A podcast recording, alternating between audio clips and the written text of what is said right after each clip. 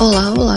Sejam bem-vindos ao 43º Capitão Notícia, sua fonte quinzenal de notícias sobre o mundinho do K-pop. Eu sou sua âncora da vez, a Cambis, e dessa vez vamos ver o que rolou de mais importante entre 25 de setembro e 8 de outubro. Essa virada de mês deu o que falar, então mais uma vez vamos começar com as notícias ruins antes de ir para as boas, porque rendeu o assunto, viu?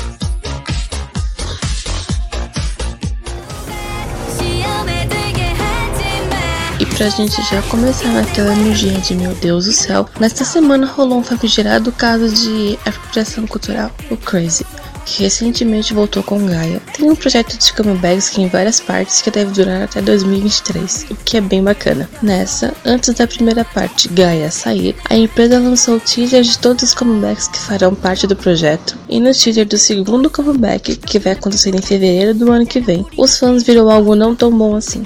Acontece que nesse teaser a integrante Karim estava com box braids brancas e o fandom não perdeu tempo em tentar entrar em contato com a empresa pedindo no mínimo uma explicação. Demorou mais ou menos uma semana, mas o coprodutor do grupo, Glenn Alinsky, apareceu com um vídeo curtinho tentando explicar por cima o que aconteceu. No vídeo, postado na conta oficial do grupo no Twitter, Glenn pede desculpas pela confusão e que no futuro tentarão estudar mais sobre as culturas mundiais. Até aí tudo bem, mas então Glenn explicou que o cabelo da Karen não era sobre o estilo negro norte-americano, mas sim um estilo inspirado em um mix da mitologia indonésia e filosofia chinesa. A maioria dos fãs da Indonésia também não comprou tanto assim essa explicação, até porque a deusa da Indonésia mencionada não possui tranças. Glenn, que inclusive é da Indonésia, também pediu a compreensão de todos sobre a permanência do cabelo da Karen no MV que sai ano que vem, porque eles não têm dinheiro suficiente para editar e regravar as cenas. Afinal, a empresa investiu consideráveis quantidades de dinheiro no MV de Gaia e nos outros futuros, mesmo sendo pequena. Parece que a discussão acabou aqui porque não tem muito mais o que fazer, mas nos resta esperar que até fevereiro de 2022 a empresa consiga resolver a situação de algum jeito.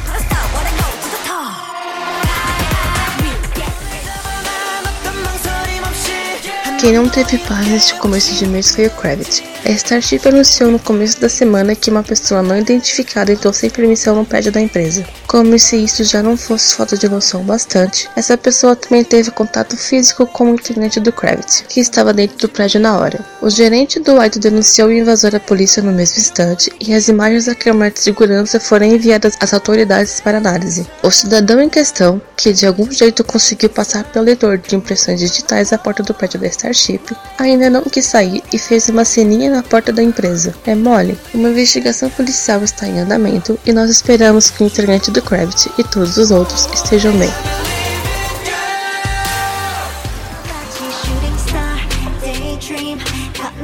E nessa de falta de paz, a Jessica Young foi processada em 8 bilhões de won, o que é muito dinheiro em reais, essa semana. O motivo? Bem, vocês lembram quando nós falamos daquela energia dela de recomeço, onde ela abriu uma loja de moda? Pois bem, a Blank Claire, marca da Jessica que existe desde 2014, foi processada pela Joy King Enterprises sob a declaração de que Jessica não pagou o que devia, incluindo atrasos e juros. A Corrida Entertainment, que é chefiada pelo namorado da Jessica, Tyler Kwon, não se pronunciou sobre o assunto, tal qual a própria Jessica.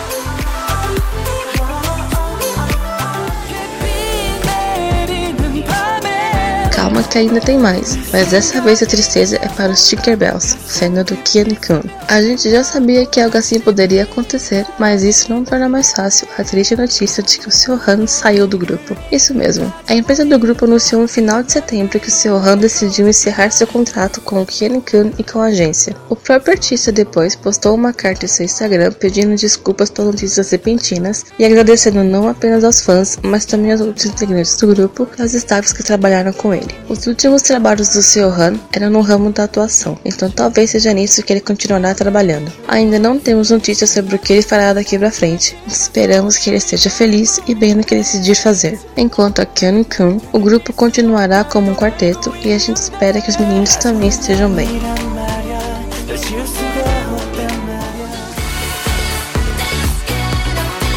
Quem também está em situação confusa é o Secret Number. As meninas estão finalmente com o comeback prestes a acontecer, mas a felicidade do Feno está meio atrapalhada com as decisões da empresa do grupo. Começando com o fato de que a McNay Denise não estará nesse comeback por motivos contratuais. Ninguém sabe realmente se Denise está totalmente fora do comeback, se vai ser só fora das promoções, e nem o que esses problemas contratuais querem dizer. Mas, como se já não fosse confusão bastante, o grupo ganhou uma nova integrante? Pois é, ninguém sabe quem é a nova menina, mas existe um par de pernas extra na imagem teaser e, na imagem de cronograma dos teasers, existe espaço para seis pôsteres individuais. Ou seja, ninguém entendeu se as cinco membros originais estarão na MV e mais uma menina foi adicionada ou se a Denise nem no vídeo participará e então duas novas membros entraram no grupo. Acho que vamos ter que esperar para ver.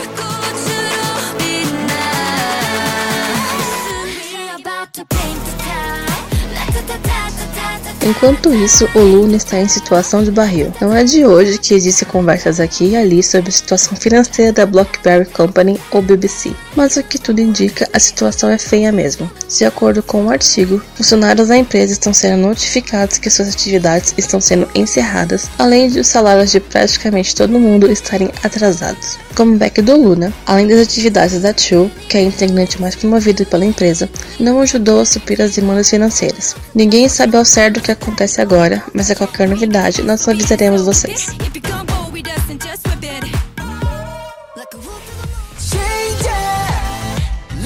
Achou que não teria notícias sobre o Covid dessa vez? Achou errado.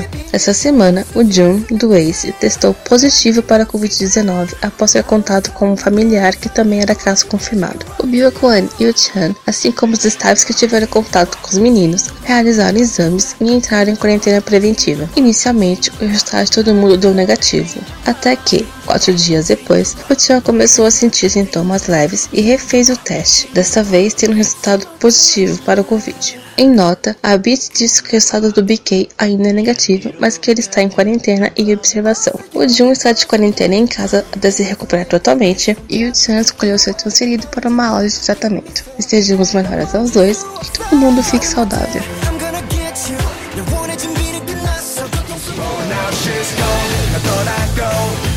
Em notas já um pouquinho melhores, temos novidades sobre o julgamento do Yuhon. Os juízes permitiram a mudança na acusação do cantor, porque aparentemente ele foi enganado. Acontece que, depois daquela última apelação feita pelos advogados, foi resolvido que a sentença era, de fato, injusta. A compra real de maconha, os gastos, quantidade de fumo e o valor da multa eram injustos e aumentados de 4 a 7 vezes em seu valor. É para acreditar? Os juízes e advogados então entraram em consenso de que a sentença era injusta e concordaram em mudar a acusação. A próxima audiência de julgamento será realizada no dia 4 de novembro, então é aquele esquema que você já conhece. Quaisquer novidades novidades nós contaremos para vocês.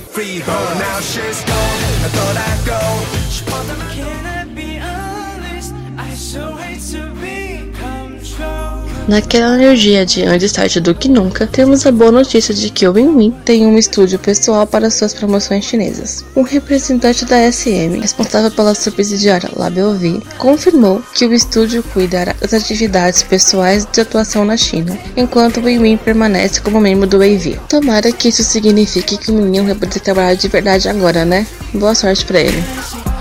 Vocês lembram que nos capítulos passados nós falamos sobre a novela do novo grupo da Source Music, que supostamente terá ex-integrantes do S1? Então, a novidade da vez é que a Minju respondeu um hoje não faro para a Source Music e não fará parte do suposto grupo. Minju decidiu continuar na Urban Works como atriz e está participando de aulas de atuação e de audições. Então, boa sorte para ela nesse caminho que escolheu, e pelo menos esse mistério a gente não tem mais.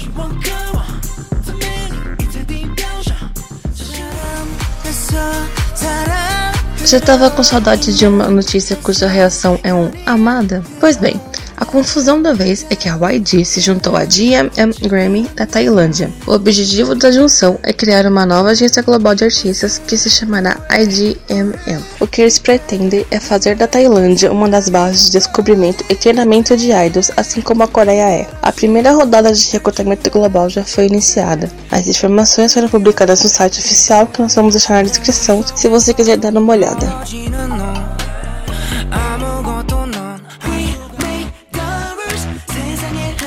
Notícia 100% feliz é para o Seventeen, que ainda nem fez seu comeback, mas já está quebrando recordes. O grupo registrou 1,41 milhões de pré-vendas para o nono mini-álbum Ataca, e tudo isso em apenas um dia, o que deixa os meninos novamente sendo vendedores de milhões e quebrando recorde porque este é o quinto álbum consecutivo dos meninos a bater esses números. E ainda falando do Seventeen, eles seguem ocupados porque talvez tenham um show presencial, mas esse evento ainda está sendo discutido uma vez que se precisa monitorar as condições da pandemia. Um online seria melhor, mas fazer o que, né? Além disso, os meninos também vão aparecer no Knowing Brothers, mas as filmagens do episódio foram adiadas depois que uma staff externa do programa testou positivo para a Covid.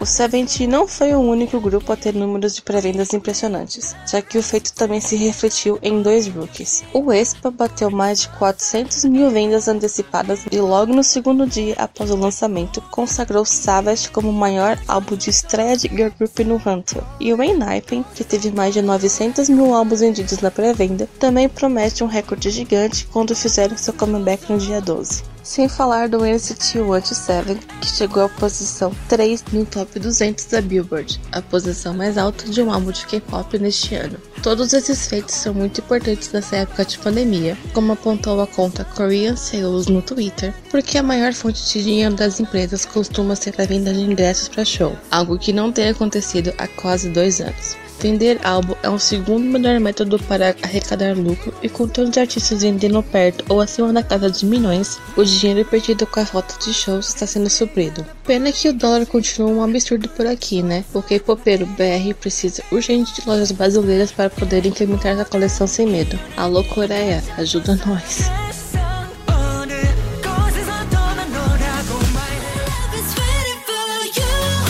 Hora de falar de gente que tá de casa nova, porque essa semana teve novidades que assim, ó, deu o que falar. Começando pela Eu Young, do Tiara, que assinou oficialmente com a Management Co., que é a casa de atores como Hassan Jin e Leo Won.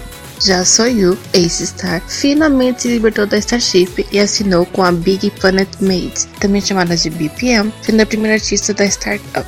Bom, pelo menos até a empresa contratar três ex-integrantes do Different. Pois é, minha gente. A BPM é a nova casa do trio Shindy, Euna e Eunji. E o novo nome do trio é Vivets, que todo mundo pensava que se pronunciava assim mesmo, mas na verdade a pronúncia de Vivets é BBG. Não apenas porque o alfabeto coreano não tem a letra V, mas também porque é um jogo de palavras com o nome das três. De acordo com a agência, que já registrou a marca do grupo, elas estão se preparando para um álbum, ainda sem data. A BPM também está sendo bem acessível e postando as próprias traduções em inglês nas notas que solta, o que gostamos para evitar confusões. E foi numa dessas que a empresa informou que não está aceitando cartas ou qualquer outra coisa no momento, devido à realocação física e àquela famosa zona de mudança. Enquanto isso, os Buddies, vendedor de Friend, ainda estão lutando pelos direitos ao nome do grupo, que ainda estão registrados pela Source Music. Teve evento de hashtag tudo e a luta segue. Mas o mais importante é que as meninas estão seguindo seus caminhos. Esperamos apenas que elas recebam dinheiro do de Friend, porque. né?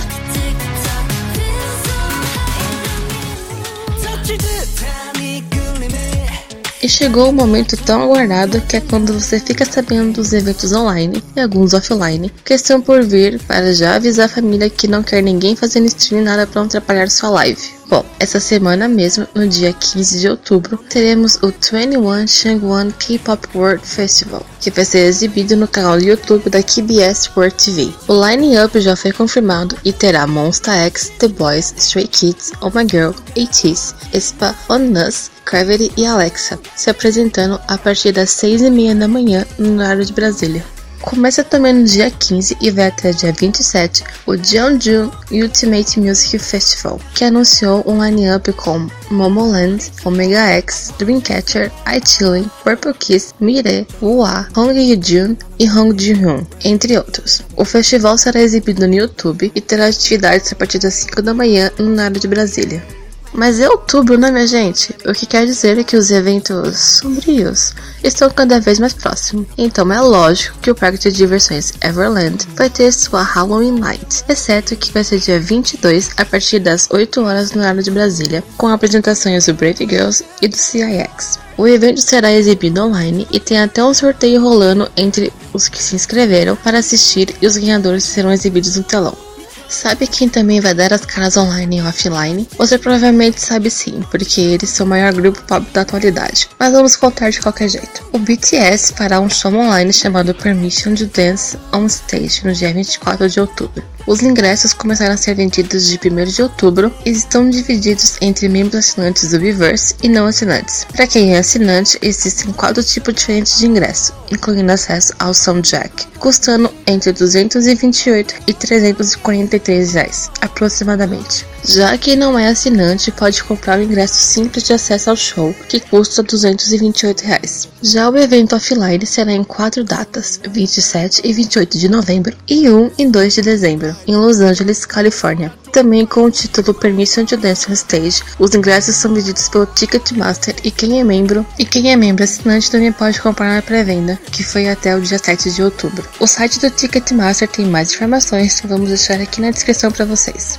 Até porque apenas quem se inscreveu como fã verificado no Ticketmaster pode ter acesso à compra. E a venda para geral só ocorre se não esgotar os ingressos nas pré-vendas. Então, é. A gente desnecessárias em tempos de pandemia, mas a gente sabe que era brutal conseguir ingresso para show deles antes das limitações. Não quero nem imaginar como é que foi agora.